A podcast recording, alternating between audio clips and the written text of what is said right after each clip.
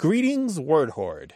We're here with an exciting option for you a version of our podcast without any ads. That's right. No advertising interruptions, just the content you love, ready to go in your favorite podcast apps like Spotify and Apple Podcasts. It's another way to support the show, ensuring that we keep bringing you the word stories and language explorations that you love.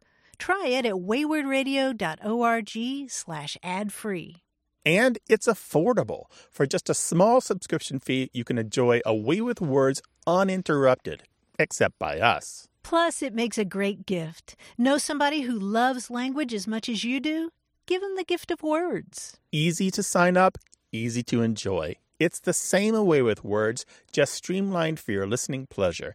Go to waywordradio.org slash ad-free. Support us, support the show, and enjoy an ad-free listening experience. waywordradio.org slash ad-free. Thank you. You're listening to A Way with Words, the show about language and how we use it. I'm Grant Barrett. And I'm Martha Barnette. And Grant, I have a puzzle for you. Okay. Take these two words, you might want to write them down. Okay. Take the two words and arrange them into one word Mm-hmm. by rearranging the letters. And the two words that I want you to rearrange are new door. Take the letters in that. new door. Yep, Okay. N E W D O O R. Rearrange the letters into one word. And what am, what's my end goal? Just to get something cool happening? Yes. So Get something cool happening. Wonder something. I don't know. Take the letters in new door, Hmm. rearrange them to form one word. To form. Oh, haha, one word. you got it. I knew you would get it. I knew you would get Well, it. Well, you did hit one word a little hard there. Oh, did I? That it. last yeah, time? You clued me in. Thank you for that. That's right. Who Take- knows how long I would have struggled. I thought you did really well rearranging the letters in new door to form literally one word. Very nice. good. Yeah, my nine-year-old's gonna love this one. I thought he might. I thought you would too. We love your puzzles. If you want to trick us or fool us or riddle us, give us a call, 877-929-9673, or email us words at waywordradio.org. Hello, you have a way with words. Hi, good morning. Good morning. Who is this? This is Jeanette from San Diego.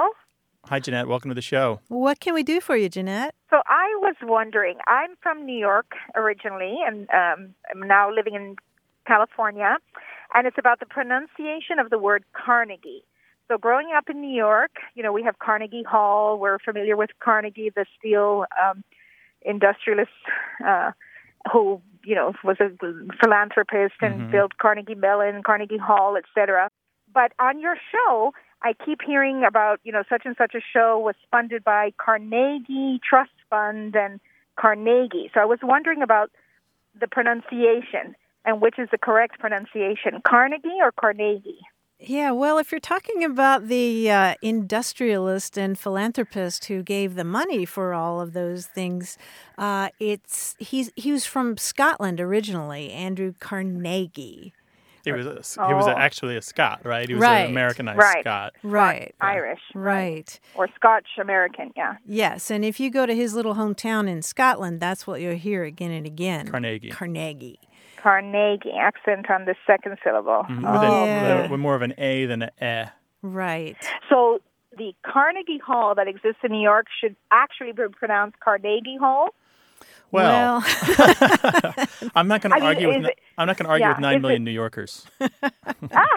no, he tried that and it didn't work. So That's a battle un- that won't be won, huh? It is a local pronunciation, and as far back as the 1940s, you can find uh, people in the Car- in the Carnegie Journal, which is about uh, Carnegie Mu- Carnegie Museum and the Carnegie da da da da, all this stuff, um, complaining about the New York pronunciation of the word.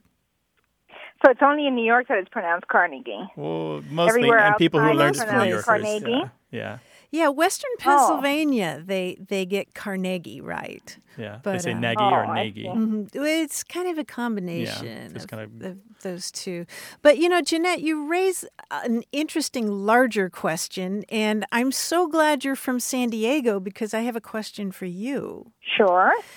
About three or four times a week, I go hiking on the highest mountain in this area, and you probably know it, and it's spelled C O W L E S. How do you pronounce the name of that mountain? C O W L E S. Mm-hmm. I would pronounce it Cowles Mountain. Right. Right. I know. And that's that's my problem because properly that mountain is pronounced Coles Mountain. It was named for a guy whose last name is Coles. And in fact, if you go to the trailhead, there's all this information from the Mission Trails Regional Park that includes the pronunciation, the proper pronunciation of the mountain. But my problem is when I tell people here in San Diego even that I hike on Coles Mountain, they correct me and say, oh no, it's Cowles, C O W L E S. So, my question to both of you is what do you do about that? If you know the technical name for something, but everybody else calls it something else, or you think, I mean, it's like every time I switch to Cowles, I always find somebody who says, oh, but it's Coles. Right. So it just always stops down the conversation. So I just sort of say the mountain near my home. As a person who works with a lot of, uh, uh, has worked as an English teacher, you know, for uh, immigrant um, individuals, Uh-huh. right, with lots of different accents that they bring into uh, our our English. Right. Mm-hmm. I have to say, what I say to that is, "Viva la différence," Yeah. and hel- and I applaud the diversity, right? Um, yeah. And I think that uh, living in today's global society, we have to really applaud diversity, and um, and you know, welcome nuances uh, in in accents and in um, you know phrases. Your show is all about that of idiomatic expressions from different regions and different eras of time. Mhm. So that makes life interesting. Yeah, we're all about diversity. And when in Rome, do what the Romans do. And exactly. so when in Because, New you know, York, say like Carnegie. don't fight with New Yorkers, I wouldn't fight with. That's right. we know it's Houston. Houston Street. Yeah, there's Yeah. a but there's one little note I want to toss in here about Carnegie versus Sure. Carnegie, and that is Uh-huh. that he became a well-known figure before radio. So you were more likely to read his name rather than to hear his Mm, name. There you And go. so the oh, local I New York see. So that pronunciation opened it up for interpretation with pronunciation. and people the Mhm. regular person did not have that personal access to the Carnegie family in order to adopt that actual pronunciation. Well, that Huh. makes sense. Well, Jeanette, thank you so you much for your call. Well, thank you so much. That was very interesting. Thank you. I appreciate your taking my call. Okay, take care. Bye. Bye bye. Bye bye. Call us 877 929 9673 or share those language stories in email. The address is words at waywordradio.org. Hello, you have a way with words. Hi, this is Lasagna Moore from Euless, Texas. Hi, Lasagna. Welcome to the show. How can we help? Thank you. So, um, I have a friend, an older gentleman that I'm dating. He's about 15 years older than me.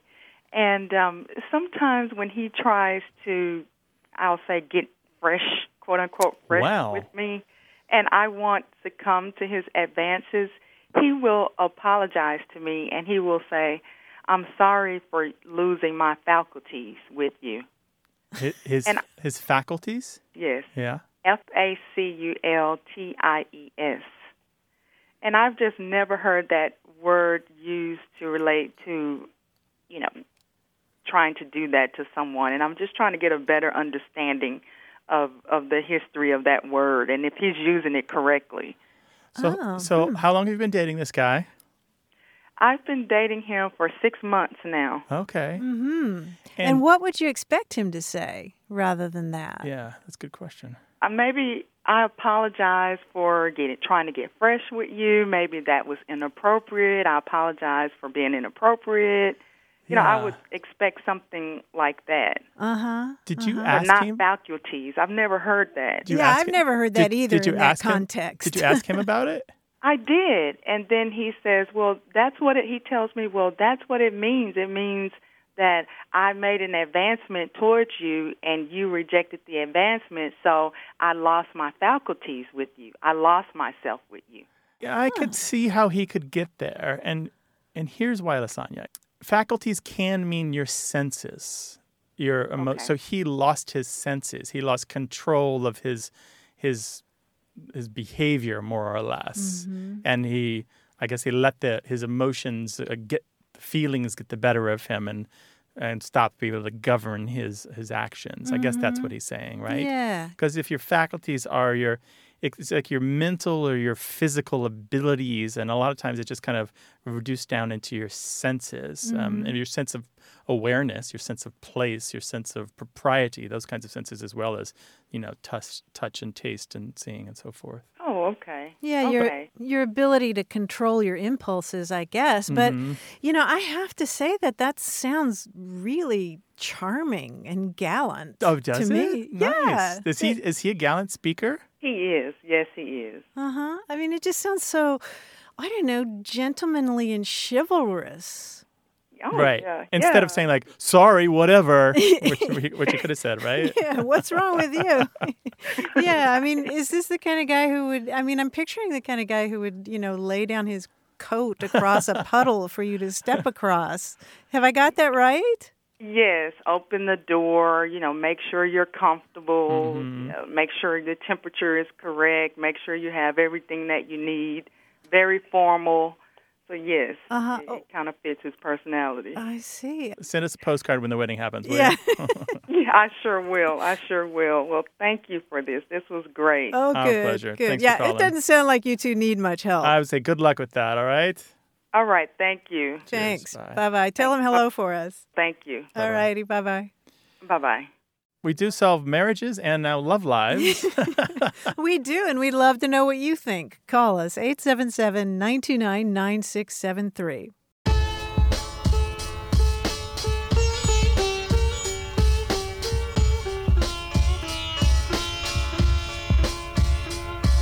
Grant, do you know this exhibit at LACMA, the LA County Museum of Art, called the Rain Room?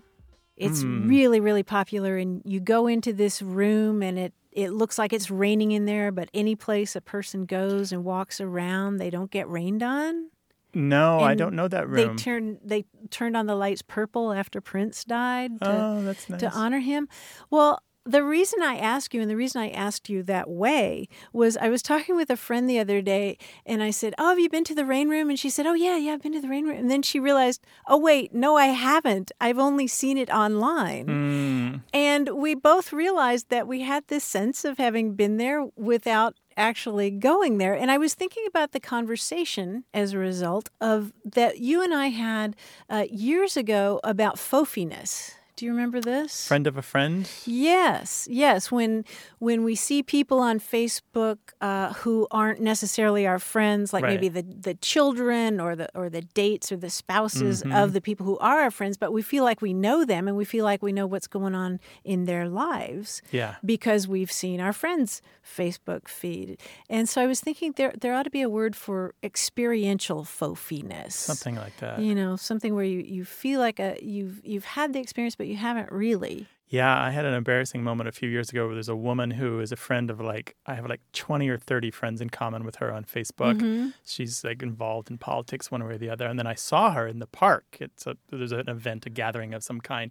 and I greeted her like somebody that I really knew, and she gave me like you know laser eyes, like the the like how is is this man threatening me? The Oh, kind of yeah, oh, because I was Isn't too enthu- yeah, it was weird, but I felt like you know like sorry about the dog. Yeah, the new place Oh. looks great. You know, I didn't say that, but that's what I was feeling inside. Uh-huh. Kind of like all this stuff I know about her. Like the new place looks great. Oh yeah, the, the you know sorry about the car trouble. Whatever this kind of stuff that you see on Facebook. Ah, That's hilarious. Yeah. So she was a foaf, a friend of a friend. So weird. Well, if you have a word for experiential foafiness, let us know what it is. 877 929 9673 or send it to us in email. The address is words at waywordradio.org. we talk with more good folks about language when the way with words continues.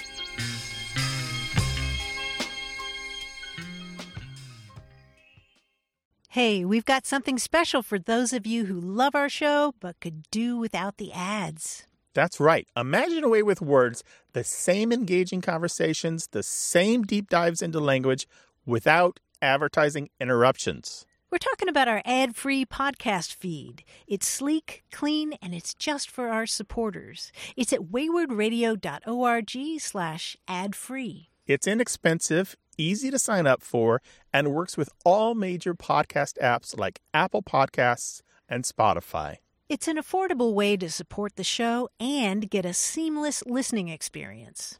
And if you're feeling generous, why not give a subscription to another A Way with Words fan?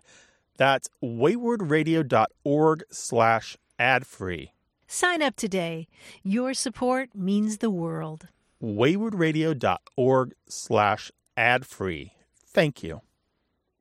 You're listening to A Way with Words, the show about language and how we use it. I'm Martha Barnette. And I'm Grant Barrett, and we're joined by John Chaneski from New York City. Hey, quiz guy, what's up, bud? Hey, John. Hi, word people. How are you? I'm doing just fine. All right. You know, I imagine that most of our listeners, being uh, word freaks and puzzle people, are like me. They like lists. You guys like lists, don't you? Just every Sure. once in a while. Yeah. Sure. It's just nothing about diving into a list. So, no, we don't usually go the trivia route here, but I'm making an exception because this is all about words.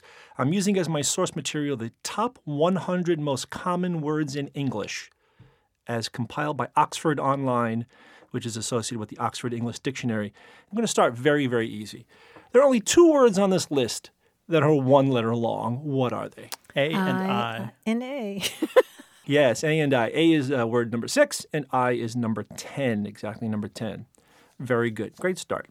Now, there are exactly two cardinal numbers on the list. What are they? First. Oh, Aha. Wait, is that?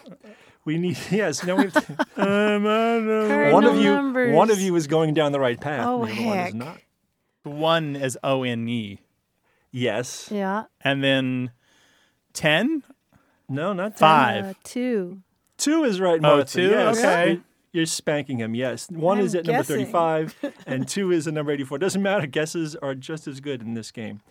Uh, next question. There is exactly one ordinal number on the list. What is it? Oh, first. First. That's first, yes.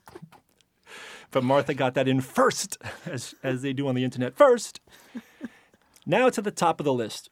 What are the first five words on the list of the top 100 most common words? Oh, Lord. The Yeah. Yes, that's number one. and Is That's number five. me. Are. No, no, Not A R E, no. Really? no. Um, Is Words, no. Words two, three, and no. I'll give you this. Uh, Words two, three, and four are all two-letter words, and word number two is actually a form of the word am.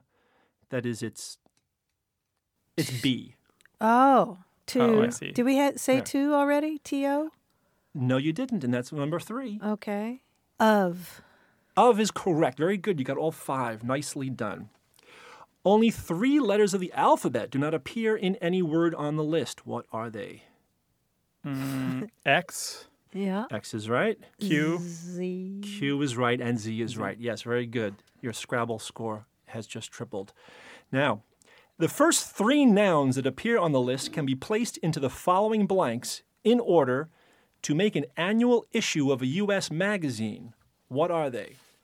Blank, Sports, blank. bikini. No, no, no, no. Let me, let me oh, yes, What? bikinis on the top 100 words in English. Blank, blank of the blank. times man of the year. Oh, Not Times person of the year. Yes, oh, time man. time person of the year. Very good. 55, 61, and 63 in order. Nice. yes, very clever. what you. an interesting quiz. We learned a lot. Thanks, guys. Thanks, John. We'll talk Take to you care, next John. week. Bye bye. Next week. Bye. 877-929-9673. Email words at waywordradio.org or tell us all about your language dilemmas on Twitter at W-A-Y-W-O-R-D. Hello, you have a way with words. Hi, this is Anna. I'm calling from Indianapolis, Indiana. Hello, Anna. Welcome to the show. Hi, Anna. What's up? Well, I have a question about the word ask. Um, I am a consultant in the electric power industry, and over the last few years, I've been involved with a lot of projects where we have to report to executives, um, and usually we're wanting something from them, um, such as more time or more money or something like that. And whenever we are creating presentations for these groups of executives, um, people always say to me, What is the ask? Um, you know, we need to really narrow down that ask and we need to frame the ask correctly. So basically, they are changing the word ask from um, a verb into a noun. And I have to confess, it drives me absolutely crazy because I feel like we already have words that they could be using, for example, question or request. It seems to me that, you know, a request for the executive would work just as well. So my question was really if you had any idea when this started and why it started and why business people love to create new words all the time. ask is weird because you grow up not hearing it the way that that you're hearing it now, right? It sounds just kind of weird. And linguists call that process nominalization, where you take a word that doesn't usually function as a noun and um, make it function that way. Like, I don't know, do you do you and your colleagues talk about epic fails? All the time. All the time. Okay, and does that bother you or just strike you weird or does it seem clever or what? Um, you know what? That one doesn't bother me probably because I started hearing that one when I was a teenager and I thought it was you know, new and fun. Right. And so you heard ask for most of your life as a verb, right? And then when you get into right. the business world and it becomes a noun. And there are a lot of words that do that. Um, you know, we talk about the big reveal in a Hollywood movie or, or um, instead of revelation. Yeah, yeah, the big reveal. Mm-hmm. And I'm thinking of the opposite of ask, tell, you know, when we talk about poker. Oh. A, a, tell is is a gesture or an expression that um, that tells something about what you're feeling. In the case of ask, um, in the business world, I think it does have a more specific. Um, shade of meaning, a kind of specificity to it. So you're saying that a question or request wouldn't quite work? That's what I'm thinking. I mean, I know in the fundraising world, an ask is is something very specific. You're not just making a general ask; you're asking for ten thousand dollars or something like that. Uh, the other weird thing about ask as a noun is that it goes back a thousand years or so. Isn't that weird? Really? Yeah. Wow, yeah. I had no idea. Even before modern English was modern Yeah. English, like back into English that doesn't look like English. Yeah, Old English in, in 900 or so. Um, and that's in part because we didn't have the word request at that point. And I'm assuming we didn't have question. I'm not sure about that one, but I know that we didn't have request, which came to us uh, from French in the 14th century.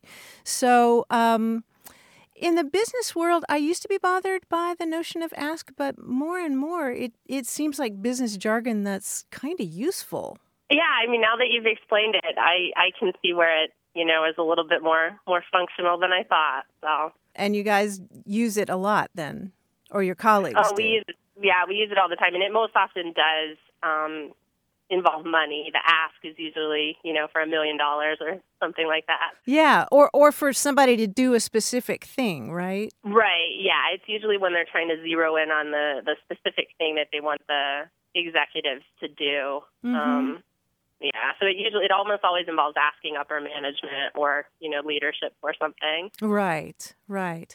Well, my suspicion, and, and I think Grant will agree with me, is is that it's going to become more and more common, and Mhm. just because of its utility. Yeah, if you search in the news index like Factiva or LexisNexis, you will see a gradual increase over time proportionally of the use of a variety of constructions that use ask as a noun, like make an ask or making an ask. And um, and it's really interesting. This falls squarely into what Martha was saying about this this kind of business jargon that repels people on, but is so useful, and it's partly repels people because they are newcomers to it. And so we have this kind of like, oh, there's a symbol, the sign of the foreigner, the outsider, the the person who doesn't belong. Let's reject it, and and we have to slowly accommodate ourselves to the fact that we are now insiders in the group that uses the language that we despise. Exactly. Yeah, it usually takes me a few years to warm up to any new business word. Thank you so much for your call. oh well, thank you. This this helped me out a lot. Thank you very much. Sure. Take care now. Bye bye. Bye bye. Call us with your language question 877 929 9673. Hi, you have a way with words. Hi, this is Asher in Burlington, Vermont. Hi, Asher. Welcome to the show. How can we help you? Uh, my dad, I was about three years old, and him and my mom were hanging out, and he jokingly called me a little Gomer. Uh, Gomer spelled G O M E R. And I had no idea what that was and ran into the other room crying, to which they both cracked up. And to this day, still don't really know what Gomer is. Um, I was recently visiting my dad in Indiana, and he gave me a little more insight how there was a character named Gomer Pyle on the show, uh, the Andy Griffith show. Um, but he still didn't really have an explanation of, you know, where the term or the word came from. So I'm hoping maybe you can provide a little more insight. Gomer Pyle. Boy, that really takes me back. Yeah, right? I watched that program every single Do his day catch- after school. Do his catchphrase. Which one? Well, golly. Yeah, and he the would say Shazam, too. he was just the biggest goofball. I mean, he had his own show. Yeah, he went on to do several shows with the same character, right? This Yeah. this kind of rustic, rude, Okay. local yokel guy. Yeah, right? Jim Nabors. Yeah, that's uh, what we know about Gomer. It really pops up immediately as soon as that show hit the airwaves in 1963, and it became common slang for um, a stupid person, a loser, a hick, a hillbilly, somebody who uh, didn't know, you know, one end of a stick from the other, that sort of person. But he was good-hearted. But he good- he always was good-hearted, but- prevailed in the end. But Gomer kind of lost that connotation and just kind of just became a kind of a, uh, a gentle derogatory So- term. So my dad was calling me a bit of an idiot, but a good-hearted idiot. Yeah, maybe. Yeah, good-hearted You hope so. three-year-old. Yeah. it's a very sweet term, I think, little Gomer. It's I not mean, very common anymore, though. No. No, well, he was a big fan of the show, and that's that's where he said he got it from. Oh, he Um, did. mhm. Okay. but- All right. Yeah, Um, you should go. I, you know, I actually, Asher, have the complete box set of Gomer Pyle. You do? I do. I loved it. Do you? okay. Yeah, you got to That's check it out, Asher. This would be a good bonding experience for you. I guess we got to go watch some Gomer Pyle together. but that's it, yeah, Gomer. And there's a medical use of it that is far more common now, medical slang Gomer, um, where everyone believes it stands for get out of my emergency room, but it doesn't. It also comes from this fellow on this show. And if you look in, uh, there's an article written in the Journal American Speech in 1989. The linguist who put that together has a really important part where he talks about Everett Greenbaum, who wrote the show, named it after a writer he knew named Gomer Cool. So he named the Oh, character Gomer Pyle after. Gomer Cool. Oh, And so we actually have Ah. we have like a really nice connection there where we've got like a solid evidence that the word came from the show, and we know where the name in the show came from too, which is really rare for slang, like incredibly rare. So I always so anytime doctors and medical folks bring up the Gomer that they think stands for the acronym, we're able to confidently say no, it does not come from that acronym, despite what you you believe. and that's somebody with a lot of complaints or yeah, physical complaints. yeah, just that- somebody who comes in and they're just uh, everything, want everything from you, all of your time, all of your resources, all of your staff. Get out of my emergency room. very, very interesting. Thanks for calling. Hey, thank you both so much. Thank you. Okay, take care, Asher. Bye bye. Bye bye. You too. Bye. You can find us at 877-929-9673. Email words at waywordradio.org or talk to us on Twitter at W-A-Y-W-O-R-D.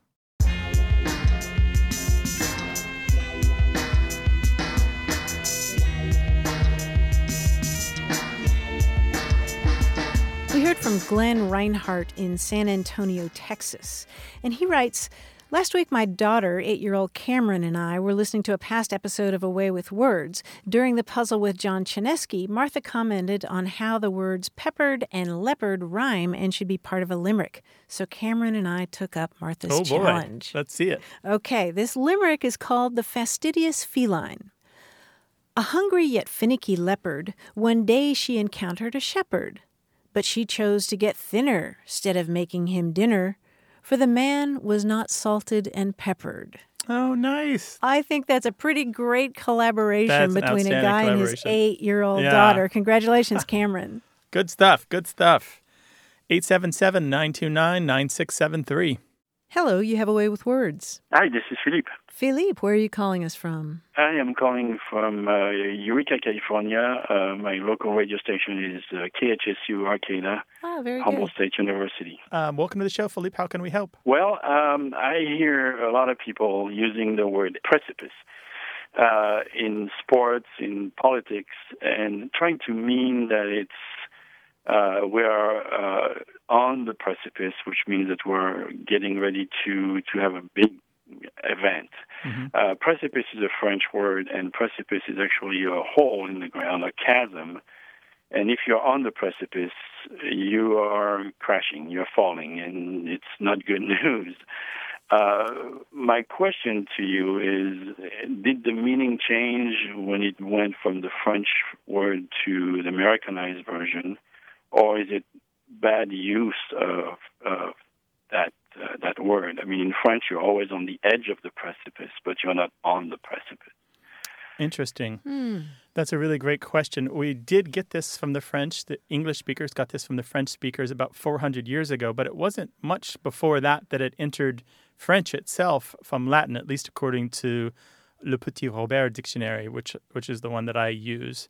What's even more interesting to me is if you look this word up in a big dictionary, one that has all the different meanings of precipice in English, mm-hmm. you will find that it does admit or does allow you to use it to mean the hole itself, not just the edge of the hole or the cliff, the, like the, the the cliff that surrounds an abyss or the cliff that surrounds a valley or that sort of thing. But mm-hmm. you're right. You're totally right. In English, we're more likely to think of it as the lip itself, as that that very, you know, highest point where you step one foot forward and you're going down to your death. Right. That's how we Right. think of it. So if you're on the precipice, are you actually falling or are you right at the edge? If you looked it up in French, I suspect that you will find um, both. I think there's both exist in French as well. It either means that you are about to fail, like it's an inevitable that you will fail, or that there's a chance that you could fail if certain conditions um, happen. Yeah, actually, when I, I did look at it before the show here, and uh, it is it is the hole. So if you're on the precipice, you're you're failing, you're falling. You're done already. Uh, yeah, you're in tr- you're in real trouble. Uh, there's a there's a pretty funny quote by a politician way back then. Um, he was saying that France was on the edge of the precipice, and if he was elected, uh, we would take a step forward, which was a, a terrible way to to That- that's you no know good. to, That's terrible. to say. You know, it's the worst thing to say, but uh, it, it didn't hurt him. He got elected, but still, it's just you know, it's one of those things. So uh, yeah, it's uh, it was a it's a funny meaning for me. Uh, you know, when I hear it here, and we are on the precipice, it's usually pretty bad news. Uh, Yeah. I mean, you really nailed something here. I mean, we're talking about 400 years of divergent history. I think it's amazing that the, the words are al- as alike as they are because we've had centuries for these two, this word to change in both languages even dr- more, more dramatically than they have. That's well- so interesting. All the mountain hiking I do, I think of precipice as being something way up high rather than. Right, but way up high with like chance of death just beyond. Oh yeah, yeah, Yeah. Too, yeah, don't back well, up yeah, too you're, far to you're thinking. Grand Canyon, you know, Yeah. chasm, you know, vertical drops. Uh, yeah, it's usually a very, very dire situation. If you're if you're falling in the precipice, you're you're in serious trouble. hmm Well, cool. Thank you so much, Philippe. We really appreciate your call. Well, thank you very much. Take care now. Okay, bye bye. Thank you. Bye bye. Bye bye. If a word or phrase is puzzling you, we'd love to talk with you about it. Call us at 877 929 9673. Or if you have a story about language, send it to us in email. That address is words at waywordradio.org.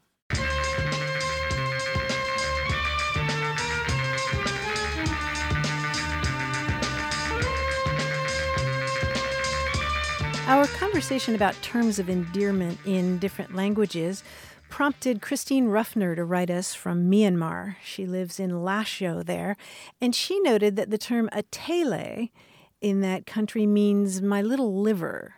Atele, and that's a term of affection. Yes, isn't that mm, sweet? atele, my my little, little- You know, sort of like we might say my heart. My sweetheart. Yeah. yeah, yeah, and apparently the the liver is something celebrated in other languages in a way that we don't. Yeah, in the- Persian as well. It's a In, in the Middle East, throughout the Middle East and much of the Arabic speaking world. Yeah, so it's nice to My get little beyond our borders. Yeah, and it seems weird to us because we don't use it. yeah, yeah. So thanks to Christine for writing us from Myanmar. Give us a call, 877 929 9673, or send us something on Twitter at WAYWORD.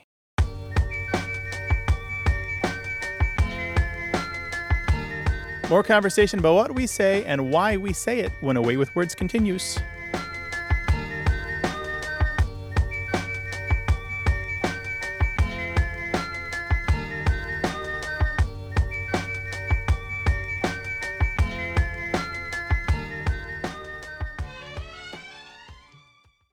Got a minute?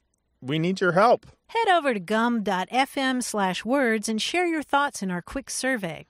Your feedback matters. It's the backbone of our show's success. Thanks for making our show even more successful. That's gum dot fm slash W O R D S. Thank you. You're listening to A Way with Words, the show about language and how we use it. I'm Grant Barrett. And I'm Martha Barnette. My father grew up in poverty in the mountains of North Carolina, And at age 13, he moved to a nearby town and begged for a job in a textile mill. And this was before child labor laws. And so at age 13, he was working 10 hour days, five and a half days a week. And what he would do was stand with these giant blades to cut towels as they came through the machinery. Hmm. And over the next five years, standing there in that same spot, doing that same repetitive motion over and over and over again, he wore a hole into the solid oak floor. And he used to tell me a lot of stories about that experience. Uh, he talked about how they were all called lint heads, the people in his town, because there was all this lint in the air that stuck to their hair and clothing.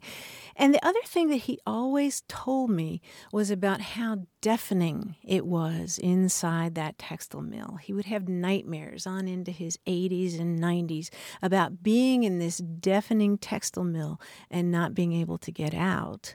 And I've been thinking a lot about that lately and wishing that I could talk with him about that because I've been reading up on the language, the sign language that people in loud industrial situations have to work out in order to communicate with each other. You and I both read this article Mm-hmm. Yeah, that's right. recently about It was on sawmill. Atlas Obscura, I believe. Yeah, yeah, which is a wonderful site. And linguists have studied this to some degree, and in some places they found as many as 175 different signs that Oh, that's people cool. are using in that kind of situation. And for me, it's really fascinating because you sort of see a language being born. The Mm-hmm. idea that they're not only telling each other with hand motions how many things to produce or how Mm-hmm. long an item should be before they cut it, but but they're coming up with with terms for like the word week. It's going to take a week or in a week. They Mm-hmm. might use like a hand over the muscle as a pun to mean Oh, week. the joking that the Yeah. guy's muscle is weak. Sure. Yeah. And a lot of that language, which I'm sure you appreciate, is crafted in order to keep the bosses from knowing what they're talking about. Oh, you know? interesting. I was reading about uh, mills in the UK where people used a tapping of the head, the top of the head, to mean that the big managers are coming in because these were the people who would be wearing top hats. oh, uh, very good. Uh-huh. Yeah. So it's just kind of a, a, a fascinating little language that's not heard, literally, not heard about very much. Yeah, I read that article with a lot of fascination, and we will link to that in the show notes for this episode. We're really interested too in knowing more about what you do. What is this, something that's not quite language but feels like language? Hmm. Do you have signs and signals, something in your family perhaps? Um, Mm-hmm. in my family, we have this really dumb little thing we do, what we call kitten paws. You put your little hands up next to your chest Uh-huh. and you tuck your fingers down like a little kitten paws folded over. And in our sign, it's kind of the universal sign of, oh, isn't that cute? Oh, you look like a baby T Rex. Yeah. um, anyway, share it with us if you've got something, just this little kind of quasi language, a, a sign, a signal, a, a, a set special word. Mm-hmm. 877 929 9673. Email words at waywordradio.org. Hello, you have a way with words. Hi, this is Kat calling from Dallas, Texas. Hi, Kat. Welcome to the show. Thank you. What's up? I have a phrase that I've said since I was a kid, and it's something I learned from my mother, and it's no great shakes. For instance, if you said, Oh, John's wonderful. He volunteers at the church all the time. He's a loving husband. You might say, Oh, he's no great shakes. And it's because you happen to know something about him, such as, Well, he's no great shakes. But he steals from the collection plate. Oh, my. You're wondering about the origin of that? Yeah, I mean, I had a friend, and she refused to believe that that was an actual saying. She would say, "No, you're just weird. You get that from your mother." She says all kinds of weird things. Oh, But then she read a book by um, a Japanese author, and the phrase was in there. And she came to me and she said, "Oh my God, that's not just something you and your goofy family say. It's an Yeah. actual thing." oh yeah. I say it all the time. No great shakes. Meaning no big deal. Not a big deal. Yeah. Nothing to make a big party yeah. about. Yeah. And I have to say, when I was growing up, I thought it had to do with milkshakes. You know, like a chocolate milkshake that just, you know, When you're a a little bit kid, those are way up or- there in the list of desirable things. I know, right? But that's probably not the origin. Definitely not. Definitely the not the origin. yeah. Yeah, it's a fairly common expression, actually. There are a couple of theories about it. There's one that it has to do with throwing dice, and if you're, you know, shaking your hand with the dice in it, and then you throw Oh. a bad toss, that it was no great shake. But I, I don't really buy that one. The the other one that makes more sense to me is that uh, shake boast is an old expression that means to swagger or be boastful. And if you have no great shake, then uh, you're not you don't Really? have Anything anything to to boast boast about. about. Hmm. But but I don't. You know, the, They're both the- kind of um, yeah. iffy. The evidence we have on these isn't very convincing. yeah, I the don't term just kind of pops up um, free of any kind of suggestive context, right? yeah. But on the other hand, we do have gambling does kind of insinuate itself It into sure to the casual language in the United States, uh, pretty much Definitely. everywhere. Yeah. Is it old fashioned? Yeah, yeah, it's got a good long history uh, going back to the early 1800s at least, Mm-hmm. maybe even earlier. Because a lot of times when I use that phrase, people look at me and they'll say, I love the way you talk. You say the weirdest stuff. And it's like they've never heard it before, but you tell me it's very fairly common. Oh, yeah, it's common enough. Yeah, I don't think it. I think probably if you surveyed a group of adults across a wide variety of ages, half the people would know it immediately. I mean, I'm just guessing here, but it's. I think it's common enough for that. The fact that the translator of it was it a written, obviously written in English, the Japanese book. What what was who was the author? Uh, Haruki Murakami? So yeah, Murakami doesn't write in English, so th- uh, that the translator felt it Mhm. appropriate to translate from Japanese into English suggests that the translator thought it was current enough to use that the average literate reader would get it. I'm going to have to get that book again and read it again just so I could see. Because I, I did read it myself and I saw that and I was like, yeah, it's the same. Yeah. But I'll have to see how yeah, it was it's the used. Same. And I would say that I, I love the, the fact when, when people point out odd things in your language, I would take that as a badge of pride. It's just your your literacy coming through, right? Kat, you're not as weird as you thought. Oh, I never thought I was weird. I thought they were just misinformed and Yeah, there we go. That's the attitude. You're right. And that's the solution to everything. Call weird people to confirm Everyone else is that you're weird. not weird. I am normal. The three of us are not weird. All right. Kat, nice thanks. club. Thank you so much. All right. Thank you. Take right, care. cheers. Bye bye. Bye. Do you say no great shakes, Grant? Yeah, No I mean, it wouldn't be something I would say No all the shakes? time. I'd probably more like to say no big deal. Speaking of other gambling terms in English, Ah, there we go. right? Well, maybe it is a gambling term. I just, I just don't see evidence for it, really. no, there's no evidence for either one of those. They're both really insubstantial. It pops up like 1819 or so, and I read through all the early citations in the Oxford English Dictionary. Did some digging on my own. I'm like, "Mm, I got nothing here. Mm-hmm. But that's typically how it works. You can spend a week on a term and be no better off than you were when you started. And we do. so take advantage of that by calling us 877 929 9673 or send your stories about language in email to words at waywordradio.org. Hi, you have a way with words. Hi, this is Alex phoning from Montreal. Hi, Alex. Welcome. Well, the question I had uh, I serve as a Master Corporal in the Canadian Armed Forces, uh, specifically in the Infantry Corps. And my question was related to the pronunciation of lieutenant. Now, uh, where I come from, it's very, I guess by tradition, it's a very Anglo unit. So a few members, including myself, refer to lieutenants as lieutenants. And that's also very common in the British Army and uh, the British Armed Forces in general. So I was always wondering why it's pronounced that way, uh, especially in the more Commonwealth nations compared to, let's say, in the States, where the rank is referred to as lieutenant. Yeah, that's a really great question. Um, so you're in Canada and you follow, at least for this particular word, the more traditional British pronunciation, lieutenant. Yes. Uh, my unit specifically is a household unit, it's a guards unit. Okay. So by tradition, we're quite English. Yeah. And Canada overall is squeezed between two major influences, both the UK influence and the, the United States influence, right? And so it's going to get pushed from both sides. And you can see this happening with things like whether or not the last letter is Z or Z. Um, just, just to make one thing clear to everybody um, who's listening, um, the word, regardless of its pronunciation, is still spelled the same, right? It's L I E U T E N A N T, right? Still, still spelled the same way. Yeah, and that's what's confusing, especially confusing for folks. First, you've got to understand that both pronunciations come from French. Both of these pronunciations existed in French before the word was fully borrowed into English. So it's not something that the the Americans came up with or invented on their own. Oh, there's a little asterisk that I'll explain in a minute. And so this happened in French. There were a number of different words that had U's in them, where the U wasn't altogether clearly separated from the V. And the V and the F sounds can be very similar um, on the lips, right? Whether or not they're voiced or unvoiced, and a couple other factors. And so we have this kind of small group, this cluster of words that can be pronounced either with a f or v sound or without it. And this was one of those words.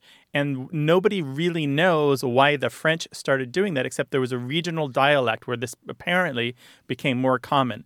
Let it be known that it wasn't some, uh, you know, United States aberration that came up with, with lieutenant. Although Noah Webster, who had a tremendous influence on the pronunciation of many words in uh, um, American English and United States English, did prefer the Lou pronunciation, L I E U, to be pronounced, because he felt it hewed more closely to the etymological origins of the word. And he put that in his dictionaries as a preferred pronunciation. Now, as a Canadian, I don't know if you know, but there was a time in the United States where if you had books in your house, they went in this order of frequency the Bible, Noah Webster's dictionary, and some Shakespeare. And so we're just talking like the number two book for the longest time, like the second most common book that you were likely to read in American households was this dictionary. So it did have some influence on how Americans spell and how they speak. Okay. I, I'm actually quite surprised that um, in French, lieutenant was even a thing. I always assumed that it was. Uh, uh, lieutenant. Yeah, and it's interesting. The French, uh, over the centuries or even longer, have done a variety of things that have squashed out or drastically reduced the influence of their regional dialects. And even today, some of this takes place. And but there was a time when the diversity of the types of language spoken in what is today France were pretty much like they were when Italy became a, a, a, nation, just like incredibly diverse, really interesting. A lot of Germanic influences or Dutch influences or um, just uh, hang, words hanging on from you know centuries before. Just really interesting stuff, and a lot of that has been extinguished or almost is now considered um, archaic or or even just um, uh, just something they hang on to in order to have some pride, but it's not actually a living language anymore, unfortunately. The, an attempt to bring everyone together under one sort of identity. Yeah. All right. Well, thank you so much for your call. Thanks for taking me. Yeah, uh, keep sure. up the great work, guys. Yeah, Love take care show. now. Good luck. Thanks, Alex. Bye. Bye bye. You know, you mentioned the etymological origin, but we didn't really talk about it. Yeah, placeholder, right? Yeah. Lou meaning place and Yeah. tenant meaning holding or holder. Exactly. Yes. Uh, so it's so you're standing in for somebody. It's uh, equivalent to the Latin locum tenens, which Uh-huh. people who are in medicine may Mhm. know about. The locum, he's the guy that fills in with your, does your rounds for you, or, or um, handles your patients while you are on vacation or, you're, or you're sick yourself. Yeah, literally in place of you. Mm-hmm. Yeah, lieutenant, in lieu of you. We'd love to hear your question about language, so call us 877 929 9673 or share those language stories in email. The address is words at waywordradio.org.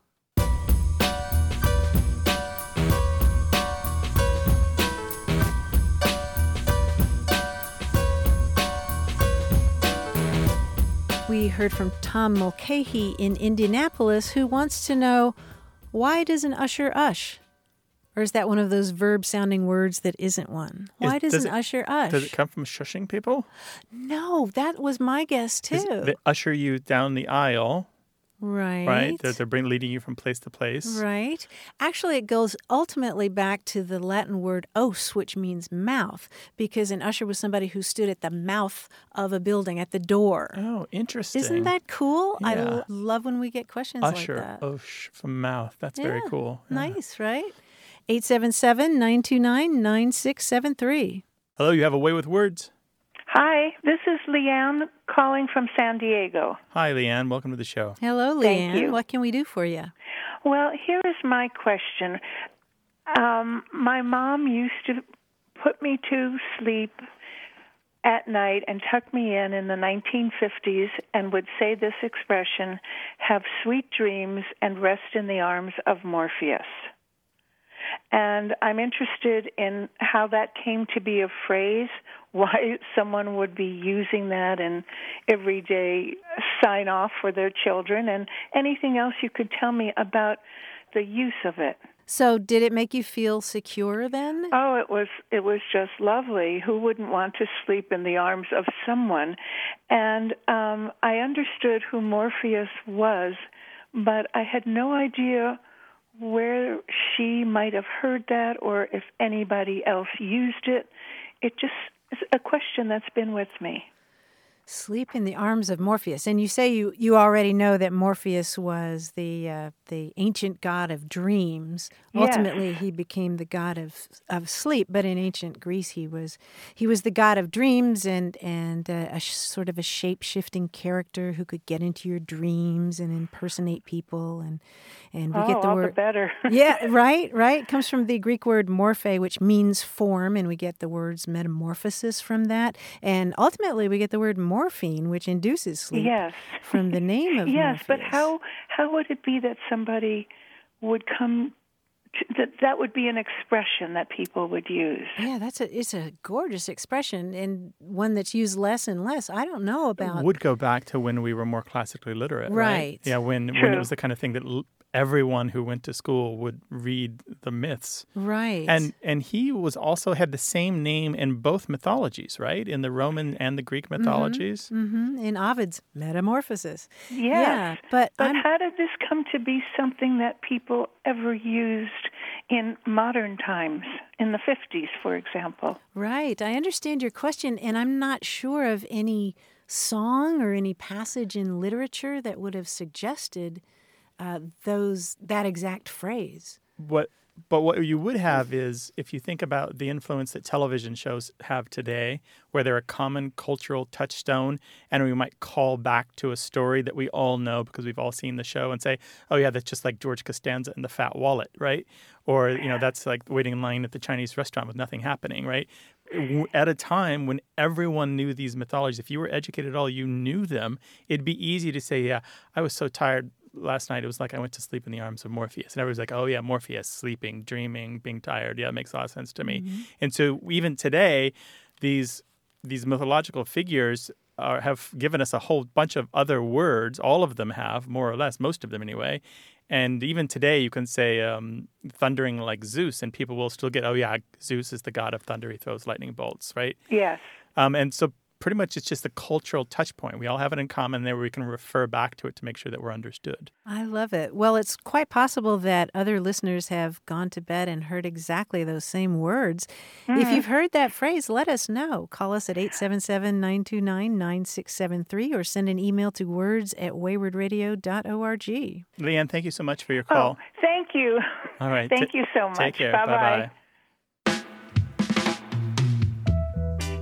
Want more A Way with Words? Listen to years of past episodes at waywordradio.org or find the show in any podcast app or on iTunes. Our toll free line is always open, so leave us a message at 877 929 9673 and we'll take a listen. We love to get your messages at words at waywordradio.org or hit us up on Twitter at W-A-Y-W-O-R-D and look for us on Facebook. This program would not be possible without you. Grant and I are out to change the way we listen and think about language, and you're making it happen. Thanks also to senior producer Stephanie Levine, director and editor Tim Felton, director Colin Tedeschi, and production assistant Emma Kelman in San Diego. In New York, we thank quiz guy John Chaneski and that master of keeping it real, Paul Ruest at Argot Studios. A Way with Words is an independent production of Wayword Inc. From the Recording Arts Center at Studio West in San Diego, I'm Martha Barnette. And I'm Grant Barrett. So long. Bye bye.